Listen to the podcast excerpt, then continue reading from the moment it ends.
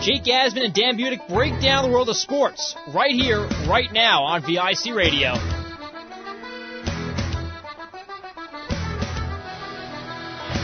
It's us. It's the Asman and Budick Show. Taking you till midnight right here on VIC Radio. Jake Asman alongside Dan Budick. Whole lot to get to on the program.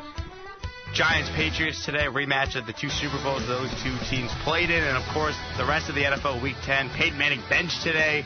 A lot of things to get to. And we'll get to the Knicks later on the show too, Dan. I know they've been playing well. They won again today. Really tremendous. For so the Knicks. for the Knicks, Chris I mean, Porzingis. the Knicks, the Knicks have five wins. You know what their record was last year when they got the five wins? Five and thirty-six. No, I mean they've been much better, and, and Chris Porzingis. All the talk was he's not ready, he's not physical enough yet, he hasn't come into his body uh, type that he's going to be as an NBA player. He's been tremendous. And how was your NFL Sunday? It was great. It was a, a fun Sunday. You know, less stressful this Sunday. No Jets, obviously, with them. Well, the stress was Thursday Well, the stress was Thursday, I still so- have scars from Thursday It night. was uh, it was a brutal loss. There's no doubt about it. It was a terrible loss on Thursday night, but you know, got to sit back and enjoy the uh, the games on today. and certainly there were some good ones. Uh, the Giant game and Patriot game came down to the wire, came down to a final second field goal, a 54-yarder by Gostkowski that he was able to knock through the uprights. Giants had so many chances to try and win that game, and they couldn't get it done at the end. And we'll be able to break it all down.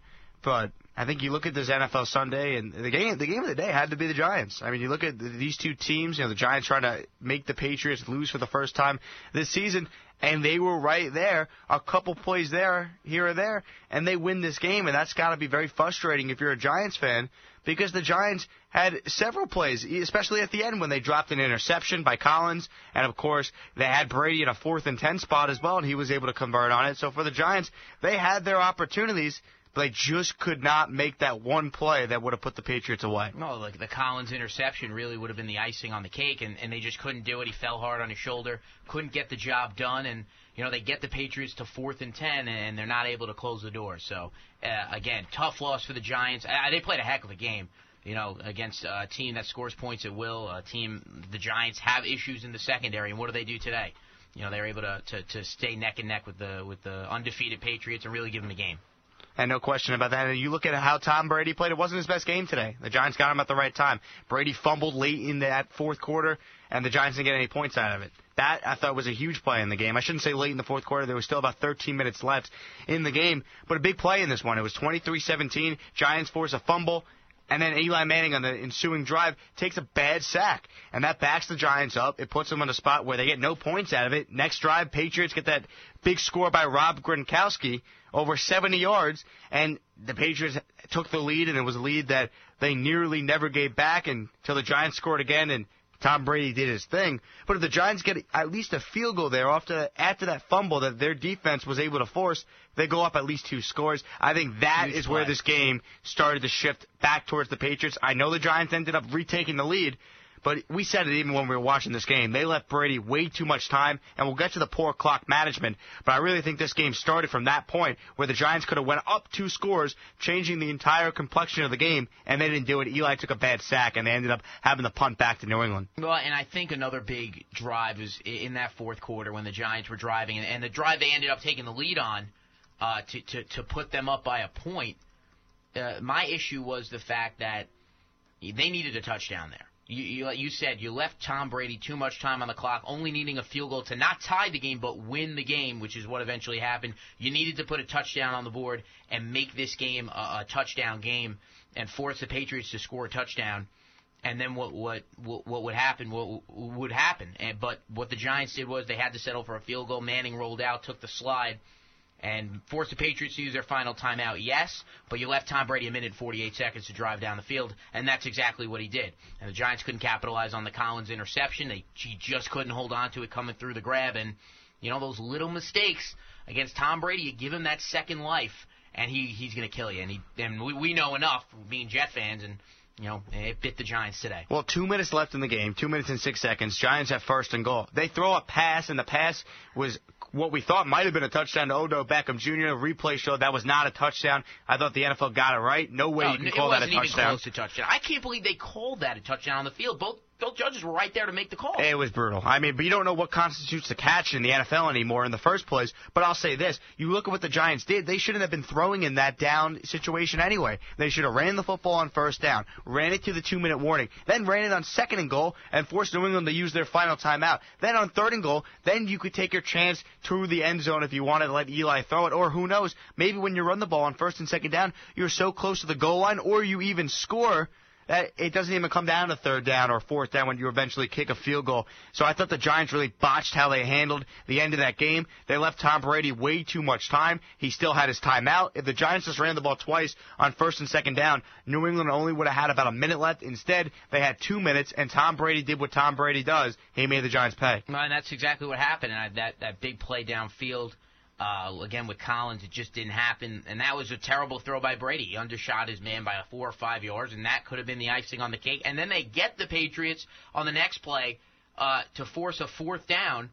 Fourth and ten, they allow the what exact ten yard gain. Looked like Amendola got right to the sticks uh, for a first down. And again, the Giants just didn't make that big play. Two plays on that opening uh, that opening on that final drive for the Patriots, two plays in that first series, they could have ended it with the pick, the fourth down play. They couldn't do it, and again, tough loss for the Giants, okay. and they just didn't make enough plays at the end of the game to win. And you said the poor clock management that comes down to coaching, and that's not the that's not the first time we've seen the Giants have poor clock management in the fourth quarter of a game this year. We go back to Dallas, Cincinnati. They they haven't been able, uh, not Cincinnati, Atlanta, excuse me. They haven't been able to finish games and, and do the right things at the end of the games as far as coaching and clock management wise to seal victories. And it cost them today. They really should not have been throwing there, even though Odell Beckham Jr. almost had the catch. He didn't and it cost the Giants. Well, you're absolutely right. And you look at what the Giants did at the end of this game; they still could have won, even despite the poor clock management. You're right, Dan. Fourth and ten, the Brady, the the Patriots are able to convert and get a first down, keep the drive going, and then.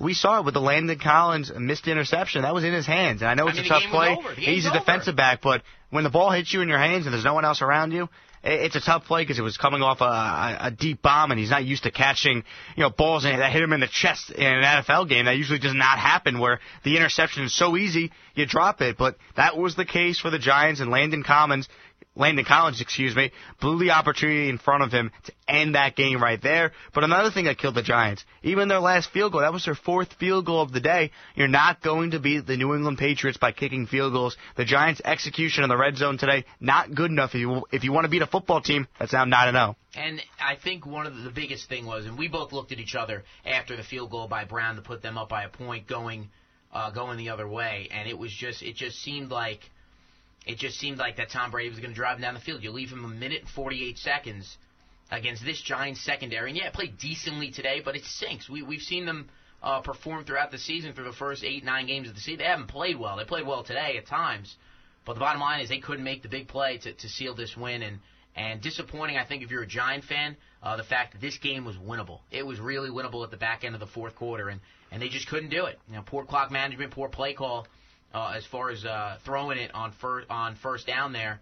On when you had the first down, you threw it to Odell Beckham Jr. in the end zone. Almost woulda, shoulda, coulda. Great play by Malcolm Butler, break, breaking that up. Ends up being the play of the game. And for the Giants, so close, but yet so far. They were right there in this one, but the better team won the football game, and that's why you have to be able to execute late in these games. You can't give Tom Brady extra time. You still can't give him his timeout. And Brady, he was good today. He wasn't great. Two touchdowns, threw a pick. He had a fumble that the Giants recovered, but didn't get any points out of. I think that was a huge play in the game, as we discussed earlier. Huge. There were several opportunities for the Giants today, but I think none bigger than at the end of this football game when Landon Collins dropped that interception. Because at the end of the day, despite all the mistakes, you can't give Tom Brady a second chance. I said it when we were watching this game together, you know, in the late afternoon after that play happened. If you drop an easy interception on the game's final drive, Tom Brady's going to make you pay. And he did. And it wasn't just Tom Brady. Give credit to, uh, to Stephen Gostkowski for hitting a 54-yard field goal. But he's such a good kicker. You expect him to hit that. And Tom Brady, once again, clutch when the game mattered. Water is wet, and the Patriots are not enough. And big thing, and you don't usually see it. And we talk about this all the time. You lose a turnover battle, you're probably going to lose the game. Patriots turned over the ball twice today. Twice. Giants none, and they lost the game because of the fact fact of the matter is when they recovered that fumble at the Patriots 30 yard line, they couldn't get points, and, and that, that's got to be so frustrating. Is the fact that you get a guy that hasn't turned over the ball at all this year. He turned it over twice, and one time deep in his own zone and you have a chance to get points out of it, and they weren't able to do it, and that's got to be frustrating. If you're the Giants, if you're a Giant fan, the fact that you had opportunities to take advantage of rare mistakes by Tom Brady and you couldn't do it, and if you are, if you were being able to, if you could have done it, you probably win this football game. You know, couple of decisions the Giants, couple of plays the Giants could have made, should have made, they didn't make, and it cost them. Uh, I thought, you know, I agree with you. I don't think Tom Brady played great today, uh, but you know, when it mattered the most, he was on the money in that fourth quarter. I mean, he, the guy is unreal. He was he, great. He's phenomenal. He was great, and he, he's unreal. And the Giants, they had their chances, but listen, once again, the Collins interception kills them. But they also, in that same drive, they still had them at first and ten, and they were in a situation where the game was in range for them to have a chance to win it. Yeah, it was right there. absolutely. They make a couple plays, they win the game. Absolutely. It wasn't like the Patriots were the better team today. I mean, they are on paper, obviously, and I still think the Patriots are a better team overall. No one's saying they aren't, but for at least today, the Giants went toe to toe with them, and if they made a play here, a play here, we just outlined it, they get a win, and now they go into the bye.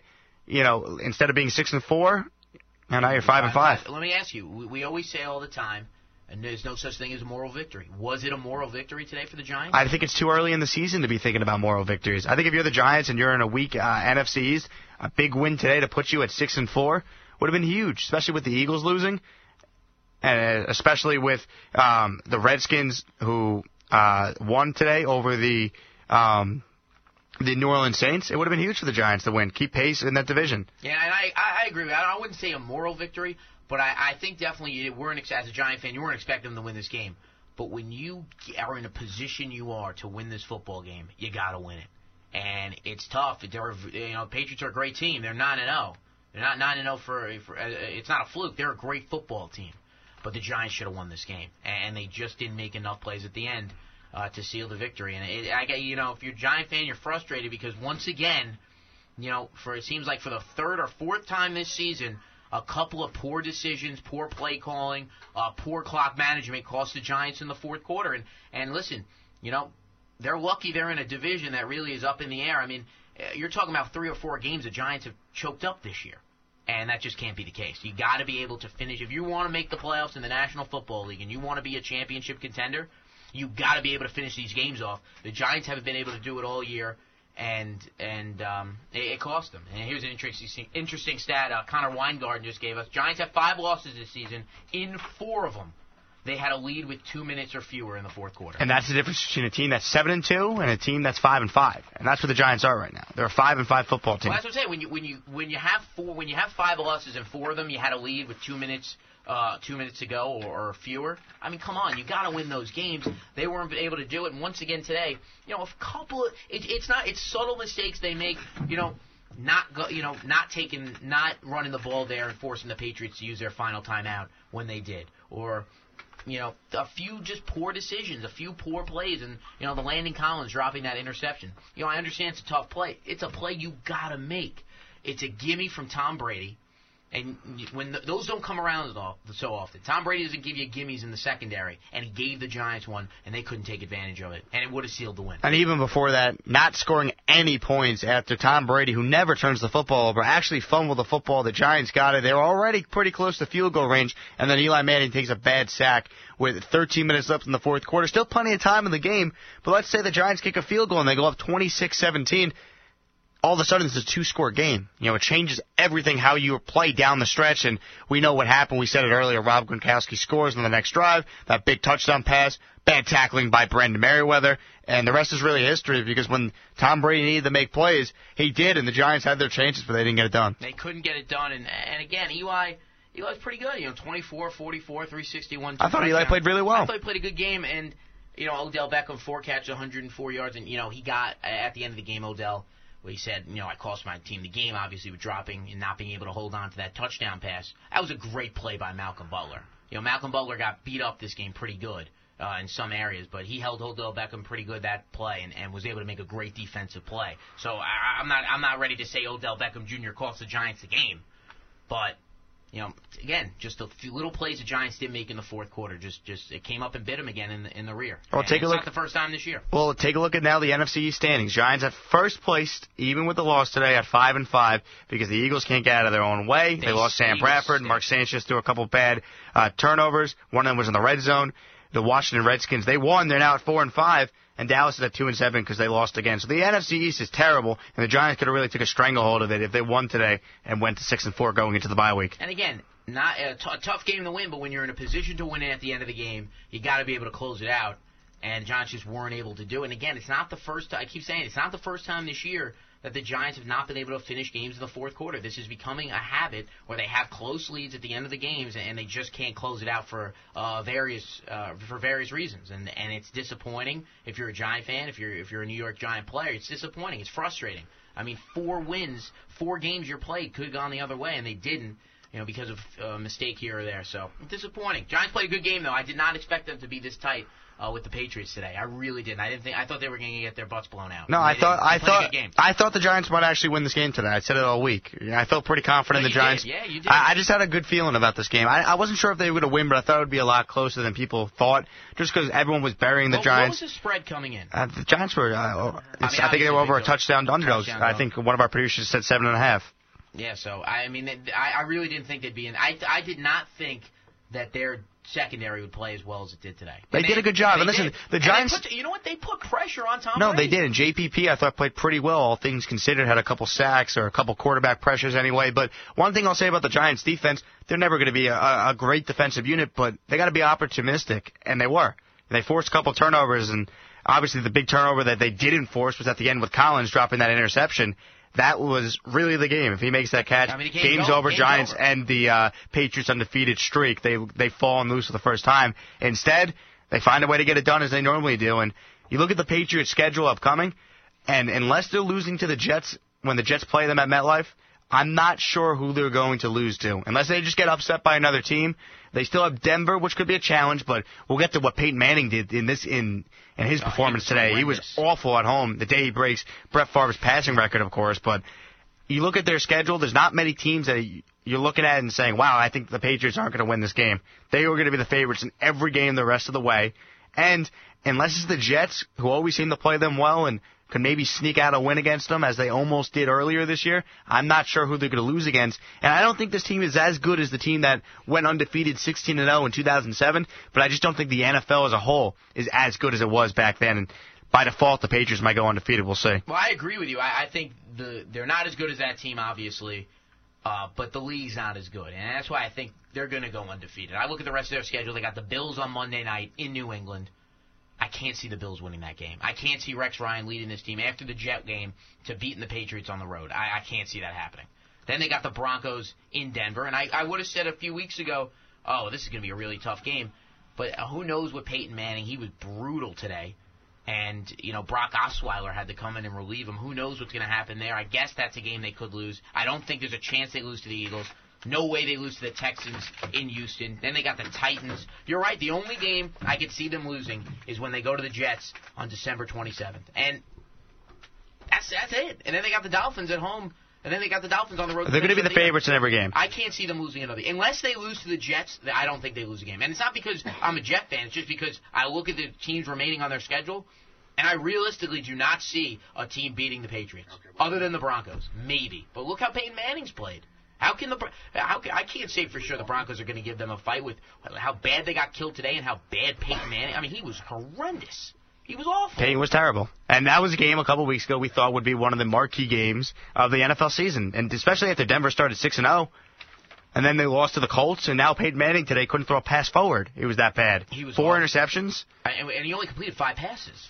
It was, it was brutal. It was awful. Peyton Manning was as bad as I've ever seen Peyton Manning play, and this is the first time in his career he's ever been benched for performance reasons, where yeah. just he just played terrible. And before we get to the update with, with Jake Chernock, who's coming in, I mean, it's it, you don't want to say this got to be it for Peyton.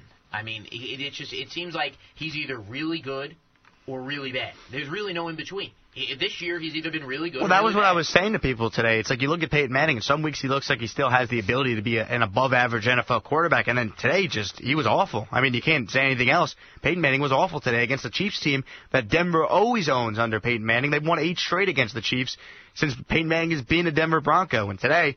He was awful. I mean, at one point, C.J. Anderson was their leading tackler because he kept tackling the guys that Peyton Manning was throwing the interceptions to on the other side of the field. Uh, he was brutal. Peyton was absolutely brutal today, and it's you know, oh God, and Brock Osweiler. I mean, Brock Osweiler had to relieve Peyton Manning of his duties. Hey, he played in the Super Bowl. Five of 20, 35 yards, four interceptions for Peyton today. But he played in the Super Bowl. Yeah, Brock Osweiler played in the Super Bowl. 607-274-1842. When we come back, we'll have an update from Jake Chernock and then open up the phone lines and take your phone calls. It's the Asman and Budick Show. We're on till midnight. We'll be back right after this. Unflippable, unflappable, unleakable. The GustBuster is the only umbrella that won't flip inside out, rip, tear, or leak. Capable of withstanding winds over 55 miles per hour. All of our umbrellas are constructed of the finest quality materials and backed by a limited lifetime guarantee. What are you waiting for? Visit gustbuster.com and get your GustBuster today. You are listening to the Asman and Budick podcast on ICTV.org and on iTunes. 607-274-1842 if you want to get involved. Our first call tonight, Bruce out in Long Island. Bruce, what's going on? Hey, how are you? What's going on, Bruce? I'm good. You guys doing a great job. I mean, you guys really covering it really well. Um, Thanks, Bruce. I, I called originally about baseball, but uh, turned it to football. I just was too nauseous from watching the game today. Um, but while you're discussing it, obviously you got to bring up a couple of points. I watched the Giants for uh, many, many, many years, and of course they're not as good as the Patriots. But today they had a chance to win, but somehow they still didn't do it. Uh, this was the day that they could have done it because they had the game in their hands. They just can't seem to find a way to win the close games. And I, I don't know what's going to change. They don't have the defense to um, pull things out like they did, you know, in the last Super Bowls against New England. They just don't. But you know, whether they make the playoffs or not, I don't know if they're going to. But they just don't have the defense to be able to compete on a high level, in my opinion. What do you guys think? Well, we'll see. Uh, The thing with the Giants is, and obviously I don't think many people thought they were going to win this game today, but it's the way you lose the game that's frustrating as a Giant fan. On paper, if I would have told you before the season you'll lose to the Patriots, I don't think anyone would be that surprised. It's the fact that they had so many chances, and the thing with the Giants defense is they're never going to be great. I think they're definitely improved with Jason Pierre-Paul. He helped. He did a good job today. I thought he had a couple quarterback hits on Tom Brady. But the biggest thing for the Giants defense is they're going to have to be able to force turnovers because they're going to give, a, give up a lot of yards, a lot of big plays. We saw that again today. Even the special teams unit for the Giants got a little banged up with the uh, Amendola punt return that almost resulted in a touchdown. So for the Giants defense specifically, they're going to have to be able to force turnovers. The offense should be good. Hopefully after the bye week they get back Victor Cruz and that should help this offense even more. But for their defense, I just don't think they're ever going to be very good. But what they have to do is force turnovers. They have the number one turnover uh, differential in the NFL going into today's game. So they've been getting a lot of turnovers, and they're going to need to be able to do that the rest of the way if they want to win this division and then go to the playoffs, obviously. Yeah, I Bruce. just- oh, They sorry, still Bruce. find ways. They still No. find ways to lose, though. Yeah. It's amazing. You you guys mentioned the four games with leads in two minutes to go.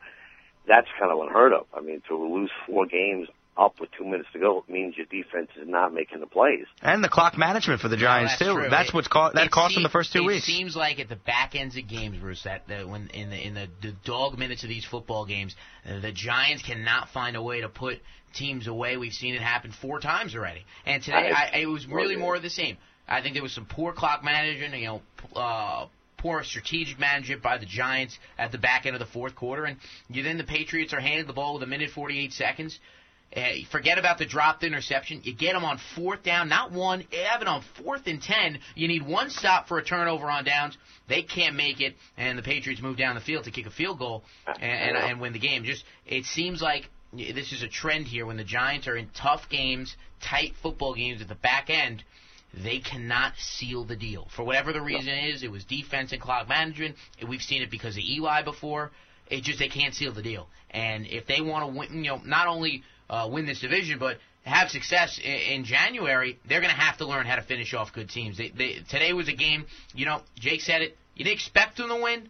You, you probably said they were going to lose this game, but when you're in the game and you're in the moment and you have a chance to beat the New England Patriots, who are 8 0, and you are one play away from doing it, you got to do it. Got to make the play. Absolutely. Should, uh, Steve in Ithaca wants to talk about Peyton Manning. What's up, Steve? Dude, Peyton Manning has been killing my fantasy team this year. This year, just killing it. Hey, he's well. Today, today was pitiful. It was bad. It was bad. He was awful. I mean, five of thirty uh, for for 35 yards and four picks. I mean, he was awful. he was just about as bad probably as he's ever been, and it, it's really hard to find that silver lining there on on Peyton Manning going forward, and that's why I say, you know, I said a couple weeks ago that Patriot uh, New England that Patriot Bronco game probably would have been an ideal matchup.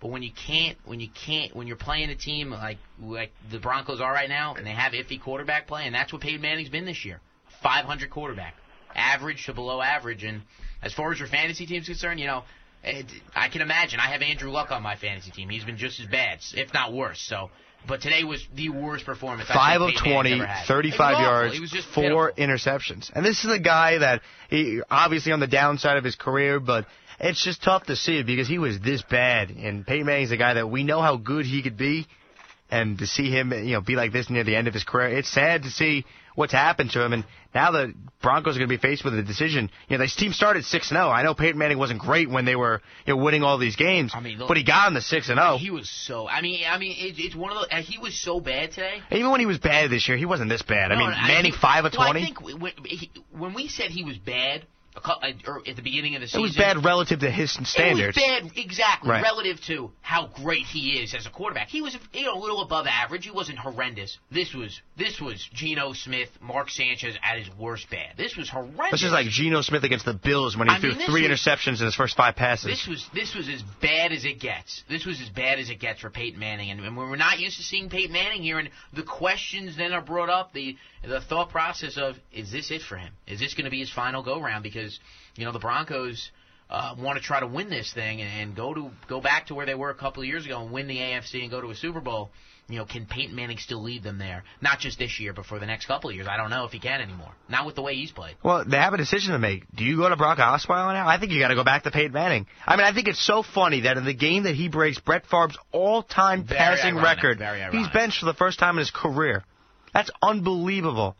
I mean, this is not just some guy that has had a long NFL career and you know he, it's over for him. I mean, this is Peyton Manning. We're talking about one of the greatest quarterbacks ever. I can make a case that he's the greatest regular season quarterback of is. all time with some of the statistics that this man has put up in his career.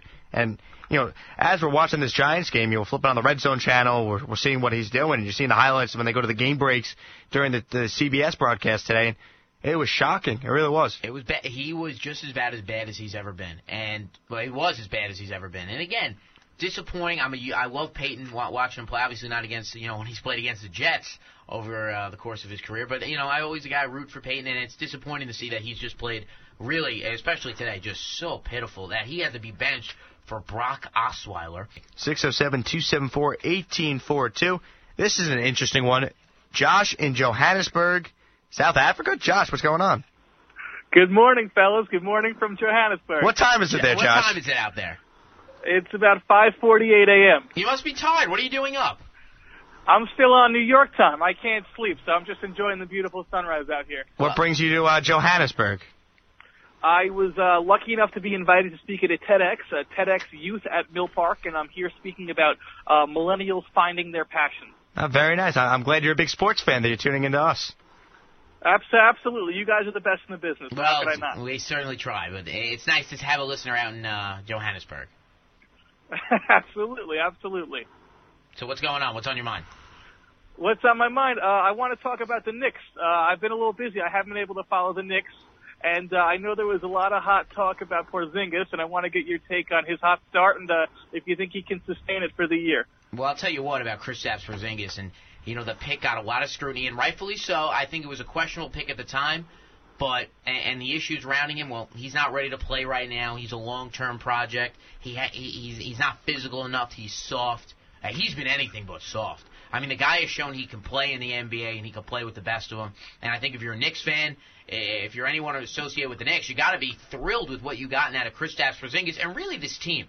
They play tough, they play physical, and they're pretty relentless. You know, they don't have the talent uh, to compete with the best teams in the National Basketball Association. I understand that, but they're a team that can that that, that I think can can win some games because of how versatile they are and how well they play down the stretch of games. My problem is is the coaching. I mean, Derek Fisher, I gave him the benefit of the doubt last year, but some of his subs, some of his decision making at the in the fourth quarter of games have just been horrendous.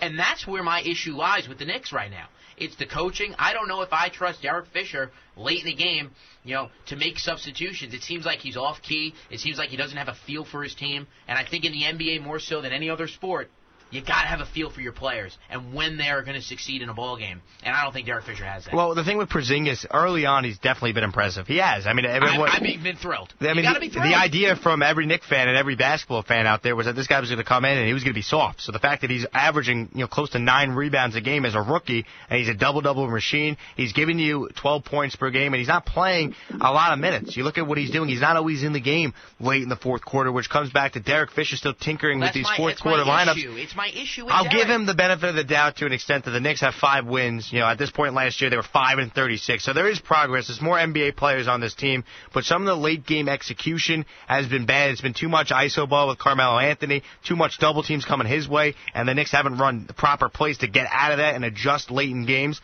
But I'll say this because you asked about Porzingis. I think as a Knicks fan, you got to be thrilled.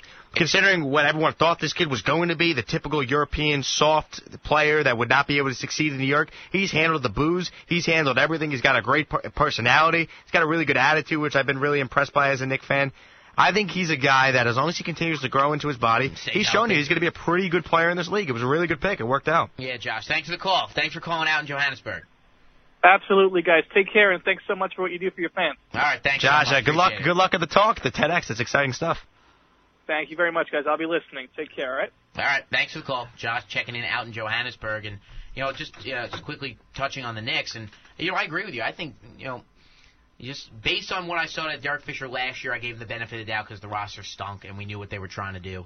Uh, I have an issue with it this year. I understand he's trying to find a feel for a team, but it seems like he's just a little uncomfortable. And it seems like this team, their approach at the, it seems like they play so well, and they, you know, for them, you know, generally speaking, they play really well the first three, three and a half quarters of the game, and then when we get to the back end of the fourth quarter, you're right. They go a lot of iso ball with Melo.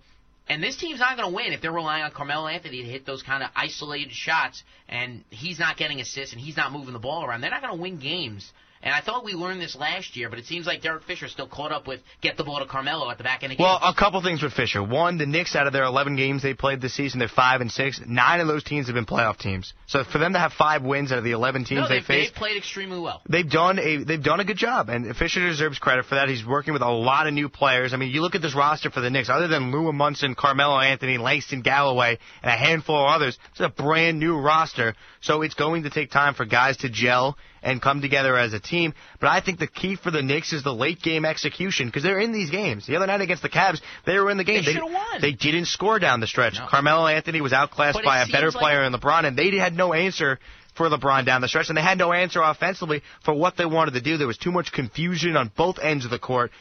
And at the end of the day, the Knicks aren't as good as some of these teams, but if they're able to execute down the stretch, they would have more than five wins. But through 11 games, for the Knicks to have five wins against, you know, all playoff teams they've won against, that's a it's Well, a it's well, a nice job by the again, Knicks. No, it is a nice job to have five wins and have five wins at this point in the season, and think it took them uh, till five and thirty-six to capture uh, their their fifth straight their fifth win last year. So they're, they're uh, immensely improved. But again, it's the approach in the fourth quarter is what I struggle with with this Knicks team and, and what they're trying to do. And I agree with you. For whatever reason, it seems like there's a lot of confusion. And you're right. In the back end of that Cavs game, they had no answer for LeBron James. And when they got the ball offensively, they had some brutal possessions. They had some terrible possessions, some turnover possessions. Um, just you know, uh, situations where they, they didn't look comfortable. And going forward, that's something they got to improve on. That's something that Derek Fisher's got to improve on as a coach. And I, again, I feel like we're seeing a trend with him, especially dating back to last season, where you know he's not the most strategical coach at the back end of games. Well, let's look at this roster for a second. Derrick Williams, he's new. Kyle O'Quinn, he's new. Afflalo's new. Grant was drafted. Porzingis was drafted. Galloway's a returner. Or Cleanthony Early, who doesn't play much, he's back. Calderon and Carmelo Anthony are obviously back. Lance Thomas was acquired. He whatever he is, he's been decent for them. He's played pretty well. But Sasha Vujacic, you No, know, I mean, they got a lot of Robin Lopez. but you know, no, they, they it's going to take time. That's why I'm not going to kill Fisher just yet. But you're absolutely right. The Knicks would have more than five wins if they're able to execute late. But I think that will get better as the team will continue to gel. I think they still got to gel. I think they still got to learn how to play together, and Fisher still got to learn how to coach them. So I'm not going to kill the coach just yet because the Knicks being five and six in the East puts them right there in the thick of a playoff hunt. If they could carry that to the rest of the way, they play right around 500. No, absolutely, absolutely. And you know, I'm picking something to just to nitpick on with the Knicks. They've played extremely well, and uh, you got to be impressed once again uh, to the initial caller about Kristaps Porzingis. Just the fact that he has played so well and he has looked so good so early on in his career. First year here with the Knicks, first 12 games, 11 games, 12 games. He's been impressive, and, and you got to be happy if you're a Knicks fan. No question about that. Sticking with the Knicks, Howie in Queens. Howie, what's going on? Hey boys, how you doing? What's up, Howie? You know, I, I want to talk about the Knicks right now. Uh, here you guys are talking. I, I just want to say these first uh, first nine games were tough against playoff teams, but you know I'm very impressed with this way with the way this team has been has played. No, and we we were talking about that, Howie. You got to be impressed based on what you saw last year, the fact that this is a, you know, like Jake just said, a new roster for the most part coming in outside of a few guys, you got to be impressed. And I think the catalyst of, of, of being so impressed and, and is the fact you see the guy you took in the top five, Kristaps Porzingis, has played so well and has looked so mature. That's the most impressive thing out of everything, in my opinion, is the fact that this kid has come in and shown, no, no, no, I'm not soft. I'm not the prototypical European uh, player, and that he could play in the National Basketball Association. Well, another point with the Knicks as well. Carmelo Anthony's coming off, you know, major surgery on his knees, so he's a guy that you would expect as the season goes on, he's going to get better too. He's shown that he's still Carmelo Anthony in certain flashes, and then he's also had games where he has not played well to Carmelo Anthony standards. So I think for the Knicks to get better, obviously they're still going to need to gel as a team. But Melo is also going to be a guy that's going to have to carry them, and I think him only averaging 23 points right now tells you all you need to know. He's not back just yet, yeah. but he'll get there. Actively. No, no question, and I think he'll get there. So for the Knicks to be five and six without Melo really playing his best ball, I think that's a good job by Fisher. I know we were just getting on him for some of his late game uh, execution, and he deserves blame for that. But I'll also give him credit because he has a lot of new players, as we just outlined, and he's trying to get this team to gel with his with his best player, his superstar player, coming off major knee surgery. That's not easy. So early on, as a Knick fan, you gotta be impressed with overall what you've seen. Absolutely. You got to be impressed. This is the first time in a while that we've seen young talent on this team, and we get to watch them develop. Well, I think that's a big thing, and that goes for a lot of reasons. Just the fact that the Knicks haven't had that kind of draft pick status for you know several. Years. Look reasons. at the Knicks lottery. When was the last time Knicks fans got well, that, a revered well, lottery well, pick? Well, that's the thing. It's not like you take. They never you know, have their picks. Well, that, well, that's a big reason. Jordan fact, Hill. Jordan Hill, and, and he was such a bust. The star, the star. Jordan Hill. They took him eighth overall, what in 2008 or whatever the oh, case yeah, may what be. awful. Yeah, But, but the bottom line is, and how you have all the reason to be optimistic. You know, this isn't a, a kid you took in the back end of the second round. Excuse me, this isn't Landry Fields that is, oh, it's a nice spot, kid's playing nice. This is a guy that can be a cornerstone of your franchise that you took in the top five. And I think he's showing uh, glimpses, and he's showing what he can be, and he's not only, he's showing he's ready to go. And uh, that was the big question. Well, the big thing with the year. Porzingis is, hey, what are we going to get out of? He's showing you now that he's already a pretty good player, so he's only going to get. He's also only going to get better as the season goes on. And you made the point, Howie, about young talent. You're absolutely right. I think what you you've seen from Grant as the point guard, that's been outstanding. And the bottom line is with this Knicks team, they're playing hard. You know, MSG will support a team that plays hard and plays good defense. The Knicks are doing both right now, and even if they're not winning these games, as long as they play hard and give effort, Knick fans will support them because they see the young talents there, the building blocks are in place, and oh yeah, this team's got $19 million in cap space coming up this offseason to really Right. improve this roster going forward. a lot yeah, of money. Absolutely, and that just goes to show you that there is a plan in place, and and uh, Phil Jackson does have a plan. I know a lot of people questioned, and we thank you for the call, Howie. really appreciate it. A lot of people have questioned. Um, Well, Howie, I think has one more point on uh, something else. Yeah, I do. I, I- I just want to talk about. I, I want to talk about the Knicks late, um, the execution down the stretch. I don't. I don't always like. You know, I like how the ball's in Melo's hands. We, we don't put him in, in the right situation. We don't run a play. Is what I'm saying. well, well, that's a good point. That went back to what we were saying earlier, is that it seems like in the late game situations, when the Knicks are on the cusp of winning some of these games, it seems like we revert back to, oh, get the ball to Carmelo, get the ball to Carmelo, isolation game, and he'll win us the game. And, and that can't much be the, for, well, well, I agree with you. I, that can't be the mindset. The mindset's got to be how what what has gotten us here in this game, and how are we going to finish this game? Instead of let's get the ball to Carmelo, Carmelo, Carmelo. We know how great of a scorer he is, but he has shown that in those types of situations, you know, it, it's often too tough when he's facing that double team. I think today's game is a great example. You, you- we didn't we didn't force Melo with the ball down the stretch, and we played team basketball, which resulted in the win. Well, the Knicks were able to get a And win then the Knicks have a bunch of different guys that in each particular game you might have a guy that will come out of nowhere and contribute. Lance Thomas a couple of nights ago led the way. I think he scored like 23 or 24 points, whatever it was. I mean today Kevin Seraphin, uh, did a great job in the post, had some big buckets late in this game. So the Knicks have had some guys, even though Quinn is impressed in some games this year. Langston Galloway has been unbelievable when he's been in there, especially late in these games. He's hit a bunch of big shots already this season. So they got some guys that are are they play hard, they play good defense, and now the key is that Porzingis to let him continue to develop, let him get better as the year goes on. And Carmelo Anthony, I'll tell you what, by this time next week, I doubt he's still averaging 23 points a game. He's going to figure it out. He's going to get back to being the guy that usually averages close to 30 points a game when it's all said and done. No, yeah, I completely agree. I think I think Melo's struggles are, are definitely going to fade away. I, I think this is just you know he's coming back from injury. He's got to get back in game. Well, flow. that's a good point. You know, the guy is coming back from a major knee injury. Thanks for the call, uh, Howie. We appreciate it. He missed, a, you know, basically half the season last year, um, and that's the, and that's what, um, and that was that's that. And I think it's going to take him time to find his groove. And I think he will, and I agree his averages will go up. He'll average what he does average, close to 30 points a game, 29, 30 points. But as of right now, if you're a Knicks fan, you got to be pretty happy. Five and six, and they've been in a lot of these games. Really sh- could have beaten the Cavs. They make a few plays at the back end of that fourth quarter. They beat the Cavs the other night. Um, so you got to be impressed with the Knicks. You got to be happy if you're a Knicks fan that there is a plan. That Phil is showing a plan, and it's coming to fruition early on here. Well, for once as a Knicks fan, I think the the biggest point that Howie made is there's young talent on this roster. There is. yeah, well, that's that's Yeah. huge. And we're not only seeing you know old, washed up uh, veterans on this roster. Well- There's some young talent that can be part of a winning team. Jerian Grant look like he's a a pretty decent point guard going forward. Kristaps Porzingis, we just talked about him. He's a really solid contributor right now, and who knows what he's going to be when he starts to develop into his body. Melo's still going to be mellow, even though he's 31 years old. He still has some good years left in him. So this team is going to be pretty good. They got to add to it in the off season, and these young guys have to continue to develop. But Phil Jackson did a nice job.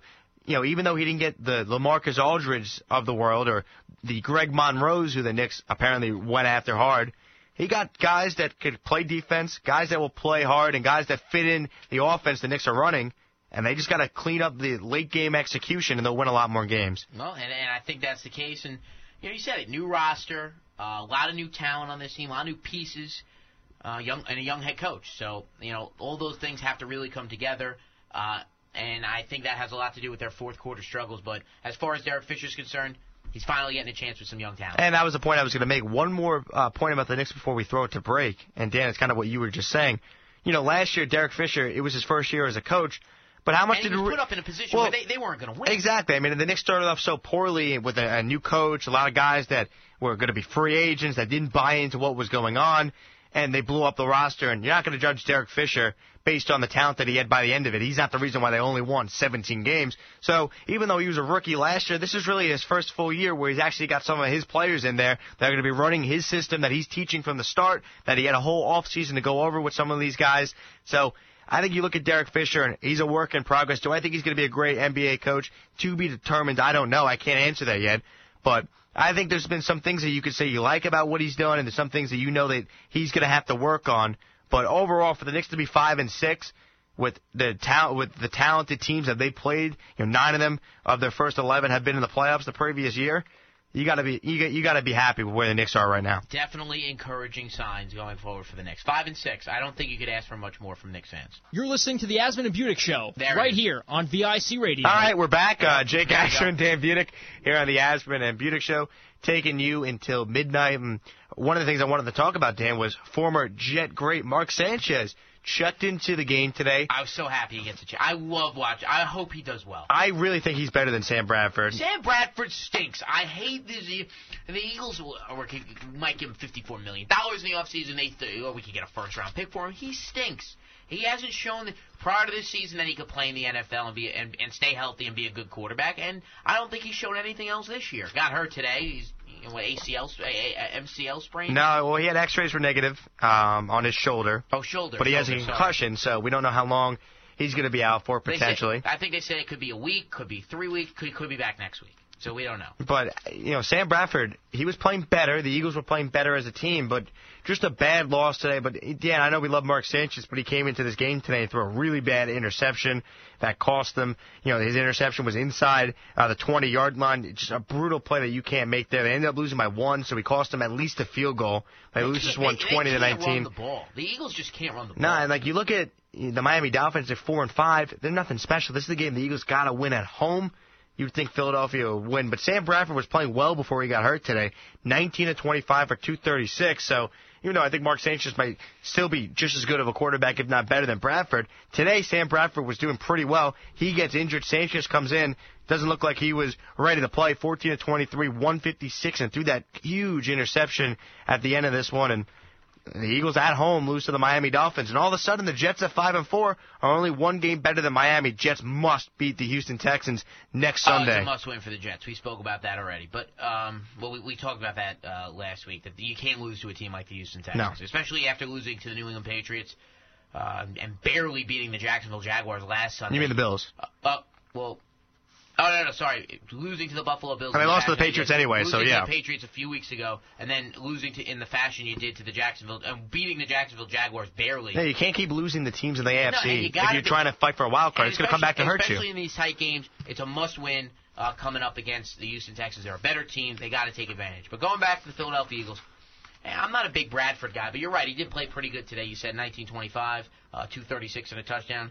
And the problem with Mark Sanchez is Sanchez hasn't gotten a lot of. He hasn't got any reps. I mean, the guy hasn't played much at all this year, if if any at all. He wasn't terrible, 14 to 23, buck 56, but threw that big interception and couldn't. They couldn't make the play at the end of the game uh, to to continue that drive and try to push for a field goal.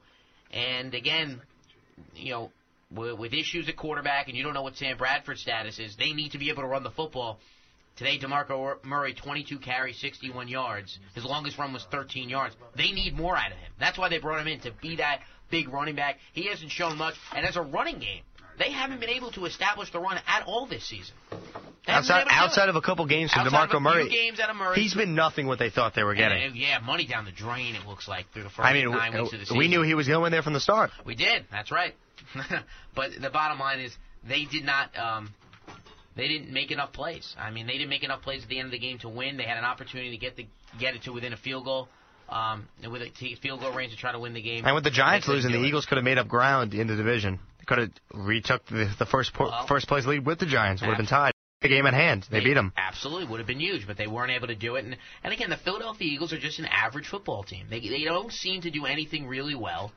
You know, uh, again, they got to be able to run the football, especially if Mark Sanchez is going to be their quarterback going forward. They have to be able to run the football um, effectively because we've we've seen and everyone has seen that if Mark Sanchez is a one-dimensional quarterback, he's gonna he's gonna struggle. He's not going to do very good.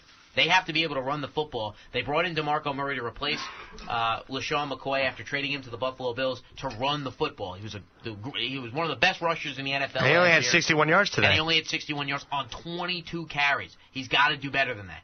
That he have to run the ball better than that, especially if Mark Sanchez is going to be their quarterback. Mark Sanchez cannot throw the ball 45 times a game. He's good, you're going to lose every time. He's shown he cannot do that. He's the type of guy with a balanced running attack, good offensive line. He could succeed. If they're not running the football well, Mark Sanchez is going to struggle. And going forward, if he's their guy for the next couple weeks, if they're not establishing that run game, I don't know how they're going to win. You're right about that. I mean, uh, you look at this team overall, and you look at how the Eagles are built. They're built to try and win these games by running the football, setting up play action, and then taking some deep shots downfield. Listen, they traded away uh, their best wide receiver in Jeremy Maclin. Well, they didn't re-sign him, and They he went to the Chiefs. back, You know, they got rid of uh, their arguably their best running back and their best playmaker in LeSean McCoy to the Bills. They traded away Nick Foles because they thought Sam Bradford was the best type of quarterback available to them to run you know, the offense they're trying to run in Chip Kelly's system. The Eagles being four and five has got to be a big disappointment. They were starting to get things together. They won a big game against Dallas last week, but they should beat Dallas. Dallas is without Tony Romo, and I mean, don't even get me started on the Dallas Cowboys. They've I mean, lost they seven straight. Give Tony Romo the MVP award. Yeah, right. He shows he's so valuable. They they can't score at all. They just can't. And this division is so bad um, that you know eight, seven and nine, eight and eight might win it. It realistically, it might win it. Sticking with the NFC, switching to the NFC North. Green Bay Packers lost a, a really brutal game today. They've lost three straight games. at Lambeau Field, a place where Detroit hasn't won since '91. You got to be able to win that game. bad job by the Green Bay Packers today. You got to be able to win that football game, and they just didn't. They didn't make any plays today. They couldn't do it, and they had some bad turnovers. And Aaron Rodgers just didn't make the big plays at the end of the game to win, and somehow the Detroit Lions won this football game. The Minnesota Vikings are maybe the quietest seven and two team ever. No one talks about them. That's right. Very quietly, Adrian Peterson runs for over 200 yards today, and for 203, I think some, oh something He like that. Unreal today. And, and he ran all, all over the Oakland Raiders. And that game was in Oakland. Yeah, and they're at seven and two. You know, seven and two football team. The and the Green Bay Packers have lost three straight. And I think the biggest thing with that division, there's still two games at hand that those two teams have to play against one another. The Packers and the Vikings still play two more times. They haven't played yet this year, so Right. that division will be decided in those games. But Dan, we were talking about this on the show a couple weeks ago. We didn't think any team was going to beat Green Bay. They were playing so well. Now they've lost three straight. And look, it really today was just brutal. I mean, you inexcusable in my opinion. You lose to a team that's one and seven. Come on. I mean, the, the Lions stink, and, and the and the Green Bay plays so well at home. The Lions are awful. They're awful. I mean, they just fired They're- their they're- GM and they're president. Terrible. The Lions are terrible. It's an inexcusable loss for the Green Bay Packers at home. You can't lose that football game when you're in a tight race for the division, and now you're a game back of the Vikings. And you said they haven't met yet. They still have two games to go. You got to be able to win this game. You can't lose to bad teams in the National Football League. Now, Dan, did you happen to see Ronda Rousey lost last night? Uh, I did- I heard about it right after. Did you see happened. the the vines, the videos of her getting knocked out? Yeah, it was brutal. She looked. I mean, she looked like she almost got her head. Now, this off. is someone that's supposed to be unbeatable. Yeah, she actually commented about it today. She said, "I'll be fine. You know, I, I appreciate everyone's concern, but Seattle is going for two, Seattle's by the going way. for the two point conversion. But very disappointing loss for Ronda. I mean, I thought, I really thought she, she won her last fight in 13 seconds. But speaking of Ronda Rousey, our next caller actually wants to talk about it, so that's why I brought it up. Kyle in Long Island. Kyle, what's going on? What's up, guys? How are you? How are you doing? I'm doing good. Um, Kyle, so- you sound but awfully uh, familiar. I might be. Uh, What, it what, do you, what, what did you think of uh, Rousey's loss last night? Um, you know, going into it, you know, I I said this is this is going to be, you know, the girl to do it. I said Holly would be the one that would be able to take the, you know, take the crown and take the championship from her, just because she's a a, a pro boxer and she's someone that if she can stand and stay up long enough. So let me get this right. You predicted Ronda- that she would lose, I had a good feeling that Ronda would lose. Yes, this was. I had a feeling this. but was you didn't think it actually one. would happen. You thought it might. I did not think it would happen. I gotta be said honest with you. This would be the one. Kyle, I got to be honest with you. I, I don't watch any UFC. I'm not a big fan. But, you know, I do know from what I hear that Ronda Rousey is this goddess of, of, of Ultimate Fighting Challenge. And starring in Entourage movies. Yeah, you know, she's in the Entourage movie, and, and, and just to see her lose or to hear about her losing, I was a little disappointed. I was disappointed. Now, when is a realistic chance, I mean, to, for the, this title shot? For a title, a, a rematch? I know she commented today she's going to take some time off, you know, heal up, uh, and uh, hopefully she gets a title shot soon. I hope so. I want to see her to win back that title. I'm a big Ronda. Rou- I out of all the the women in UFC, I got to admit Ronda Rousey's the the one I know the most because of the fact that she was in the Entourage movie. She was in the Entourage movie. Well, yeah, she's she's the best. You know, she's the best to ever do it. Well, I, well, that's But- what I'm saying. Is wh- uh, what's the deal with a, t- a rematch? Is when's she going to get that chance? I know, uh, you know, Dana White commented on it. Uh, Dana White, the president of, of Ultimate Fighting Challenge (UFC), commented on it uh, after the match. That you know, Ronda's going to get her rematch, but and she's doing fine, which is good. Her health is fine, but she's going to get a rematch eventually, and that's going to be a must-see fight. That's going to be a must-see uh, matchup. Yes, I mean it's going to be a great matchup. You know, I, I, I'm going to say it like I said before. I thought this would be the one, and I thought and I and that Holly would come out and she'd be able to do it. Now, will she get a rematch? Most likely, it's most likely going to happen. I think Dana and the matchmakers are going to we're going to set it back up, have round two for this, like you know like they do with all the other It's got to be at the and then Garden. That's got to be at the Garden, baby. Well, that's we the would love to see it at the Garden. Why isn't it legal yet? I mean, you're a big still not- UFC guy, Kyle. Well, Why isn't it legal? Because New York doesn't like to have anything legal. It's just the, the people in New York, you know, fighting It is should be legal. It needs to be at the Garden. If it's a real, if We it's want a real Chris arena sport- Weidman and John Jones Bones fighting at the Garden. if it's a real sport, a real arena sport, it needs to be at the Garden. It needs to be at Madison Square Garden, in my opinion. We got to get. It's got to become legal in New York State. It's got to be at the Garden. It's is it legal in Jersey? That is legal. is in legal in New Jersey, yes. Has been Most- done- that's the closest thing you can get if you want to go watch a UFC So where do fight they? Is it the York. Prudential Center they have the fight? Prudential Center. The- the Prudential Rock? Center, uh, the- uh, I think I believe it's Mo- or most are, yeah. Okay. So I mean, Put, they- uh, they put, uh, get put the rematch at uh, MetLife Stadium. Oh, that'd be great. A little, little That'd be It crazy. That also would be great. I mean, the, the past fight was they had just had it was in Australia and they had you know I think it was Where was it last 90,000 night? I mean, Where was it last here's night? the It was thing, in though. Australia. It was in Australia last Yeah. night. Did, la- did, uh, did our last caller go? That called from Johannesburg? No, it, it was. Oh, in that's South Africa. yeah, Johannesburg is nowhere I, had near a little, I had Australia. a little brain That, fart. that's South Africa. That's I had a little, I had a little brain We're gonna get there. that tape and cut that off. I had a little brain fart there. I had a little brain fart there. But either way, I mean, I, I it was in Australia last night. I, I didn't even know. For all I knew, it was in Vegas. I don't know. I don't watch this stuff. You know, well, UFC is a great thing. You know, I, I, No, a lot of people I- are starting to watch it, but you know, if you don't like, you don't like it. But No, like, I you know, like, um, like I said, I Uh, like. well, I, I know you're a big UFC guy. I like Weidman. well, we like Weidman because we're from. Long Island. It, it was cool watching uh, his latest fight at a sports bar over the summer, and some of his family members were there, his cousins, his aunt and uncles. They were there watching. So that was cool. But I'll say this: When's John Bones Jones gonna fight? I know he was suspended. I know Well, he, he's been reinstated. He's been correct? reinstated. He's back he is now. coming back. What's the deal with him? He's Because he's from make a comeback. Ithaca, so the And local isn't- audience isn't cares about him. A, he's going to get a title rematch. Got to be his first fight, right? Yeah, He is against uh, Cormier. He's going to come back. It's going to be in the next. I would like to guess.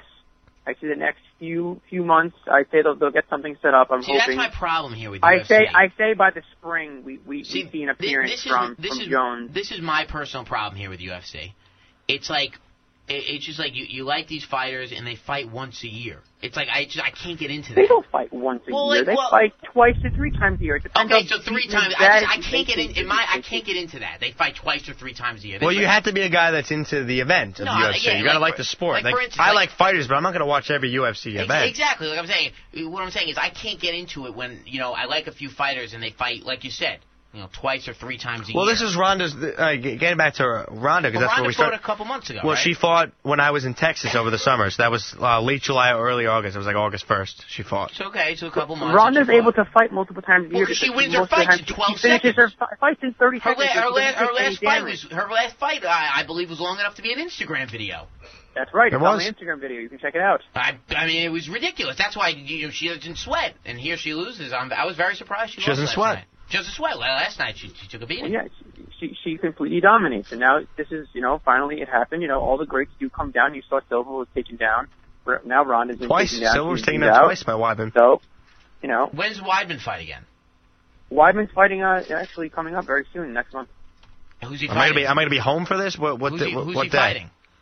Uh, you I believe you should be home for this. It's uh, Isn't it December 17th, if I remember off the top of my head, his next fight? It is. It is around that time. Correct. Wait, who is correct. who is he fighting?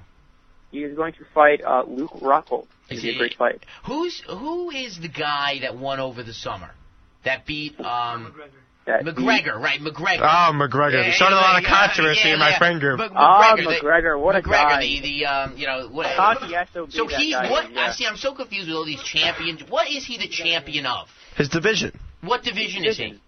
Which one is he? Uh, he is, I believe, a welterweight. I believe. okay, there's okay, and what Weidman There's is heavyweight, is heavyweight. light heavyweight, and Seattle just scored as we were talking. Another defensive score. Was that Fumble? Uh, just Strip- strip another sack strip fumble sack. once again. Another one added, added to the collection of clips. Pete Carroll's going nuts, and I mean Oh, Seattle boy. needed this win at four and four, Yeah, and but I looks mean, what they're were now they- 29-25 What did pending we the say extra they were point. down? 17-6? 17-9. 17-9. Yes, Oh, they- 19-7. they fought back. 19-7, 19-7. We got we got to get it right. Yeah, 19-7. 19-7 they were down. But going back to UFC a little bit. So, Ronda Rousey, which title did she just give up? She won the women's bantamweight title. Is now belongs to Holly Holm. Ha- Oh, okay. the bantamweight title. And what's right. the other women women classification? Because I know there's Strawweight. another- there's Straw, a- strawweight. What? Who is the who is the champion of the strong weight? Who is that? That would be Joanna. Isn't it the and heavyweight? her Isn't it the strong weight? Something really complicated. It's a strong. What's up? You, you said strong weight, right? Straw, like a straw. Oh, like Oh, you drink straws. out of a I don't know what the straw, heck's going on strawweight. here. I don't know. Straw weight? See, like I don't. I can't follow this. This is, this is ridiculous. I like j- listening to Joe Rogan on the sidelines give his expert analysis. Well, he wears. Let me ask you something, Kyle. You're a UFC guy. Joe Rogan. You know, the guy Yeah, wears a black button-down shirt to every event. Does he watch it, or he's got multiple shirts? I mean, he has to have multiple. and multiple. I have a you think, problem right? with the arena. Now that we stay on the, they don't wear shoes. It's What do disgusting. you mean? I like I find it, that, but it's like so many people are walking around barefoot. You get fungus or something. It's disgusting. I find You it disgusting. you gonna have them wear shoes and have them kick No, each other in the I understand that, shoes? but like I always found it very weird. There's blood in the ring, and then people walking around bare. I never want to walk around that's- barefoot. that's what comes they're not gonna wear business, man. You boots? come No, no, no. I, I, I understand that, but it's just like I find it so gross that they're all walking around barefoot in this arena. I, well, I know they clean got a the thing. It's not like it's Of course like, they got a like kick. vile. But I, I understand that, but I just find it disgusting that they're all walking on this mat barefoot. Yeah, with it is. blood. yeah, I, yes, it is. But like you know, it, that's, that's It's a- it's a happens, you know, warrior UFC. sport. It's a warrior sport. You know, you see these guys they get beating the crap out of, they're bleeding profusely out of their heads, and you. It look, people think it's barbaric. Some people like it's it. not some people don't barbaric. like it. I'm just I'm not a fan. But Kyle, to wrap it all up, because I know uh, the local audience cares about John Jones because he's from Ithaca, and we've actually seen him out a couple of times in my uh, three years now at Ithaca College. I, I bumped into He's a him great guy. in the Commons, so I know I know he's he's from the area and he's been keeping a low profile. But now he's reinstated. When can we expect John Jones Bones or John Bones Jones? John Bonesy Jonesy. When can we expect? When's he gonna be when's back? he coming back? I think you should expect him back between sometime in the spring, early summer. so that, I say so, he come, so there back. should be an announcement then for this fight for a fight soon with Bones. We should be we yeah, should be on the I, I think you'll get an announcement sometime in January, February, and they'll try and set something up for late spring, early summerish, maybe.